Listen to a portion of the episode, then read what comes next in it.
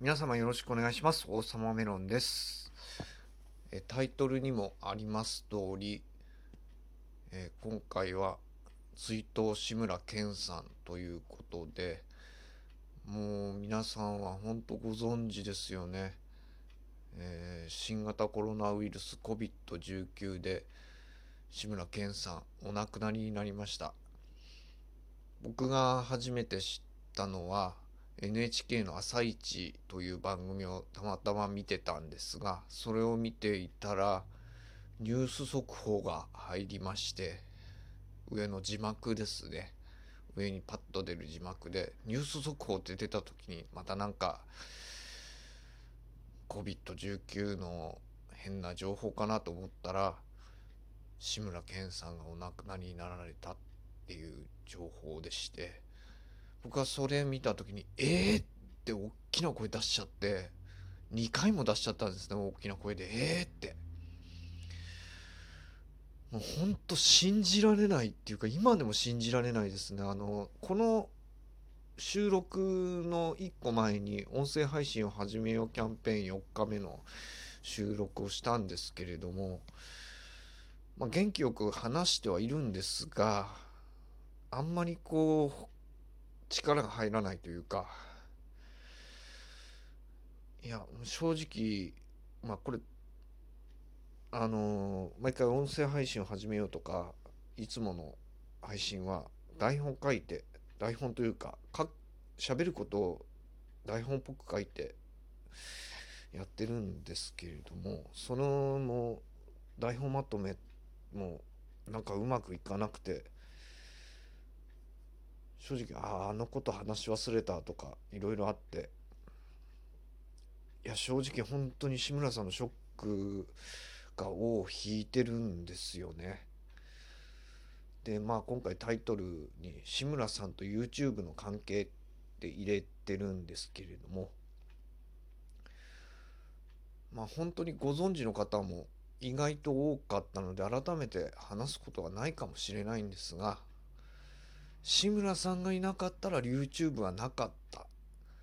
と言える事実がありまして、で YouTube の起源というのはホームビデオを投稿するためだったんですね。当時世界中でホームビデオ番組が大流行してまして、でそのホームビデオをインターネットで簡単に公開できないものかと。で当時公開するにもホームページで公開すると非常に重くて使い物にならないと。で YouTube というサイトを立ち上げて、で多くのホームビデオを公開できるようにしようという名のもとで YouTube が始まったんですね。これだけだとわからない人もいると思うんですが、その起源、ホームビデオ番組の起源というものが実は志村さんだったと。これは加トちゃんけんちゃんご機嫌テレビという番組のワンコーナー、非常に人気のコーナーで、面白ビデオコーナーだったかな、面白ホームビデオとかいうコーナーがあったんですが、でそれがもう本当に面白いホームビデオ、もうハプニング集みたいな感じで面白かったんですよね。でもう僕なんかも探偵コントがまずありまして、そのコントもはちゃめちゃで面白かったんですけど、その後の面白ビデオコーナー本当面白くて、うちにもビデオあったらななんて思ってました。いや本当に YouTube の起源が志村さんだったっていう話聞いたら驚く人もきっといるでしょうね、知らない人は。もうものすごい先見の明だったと思いますよ。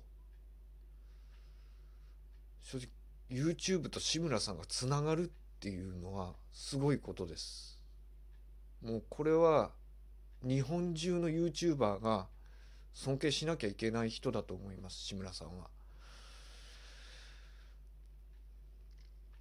いや本当に惜しい人を亡くして、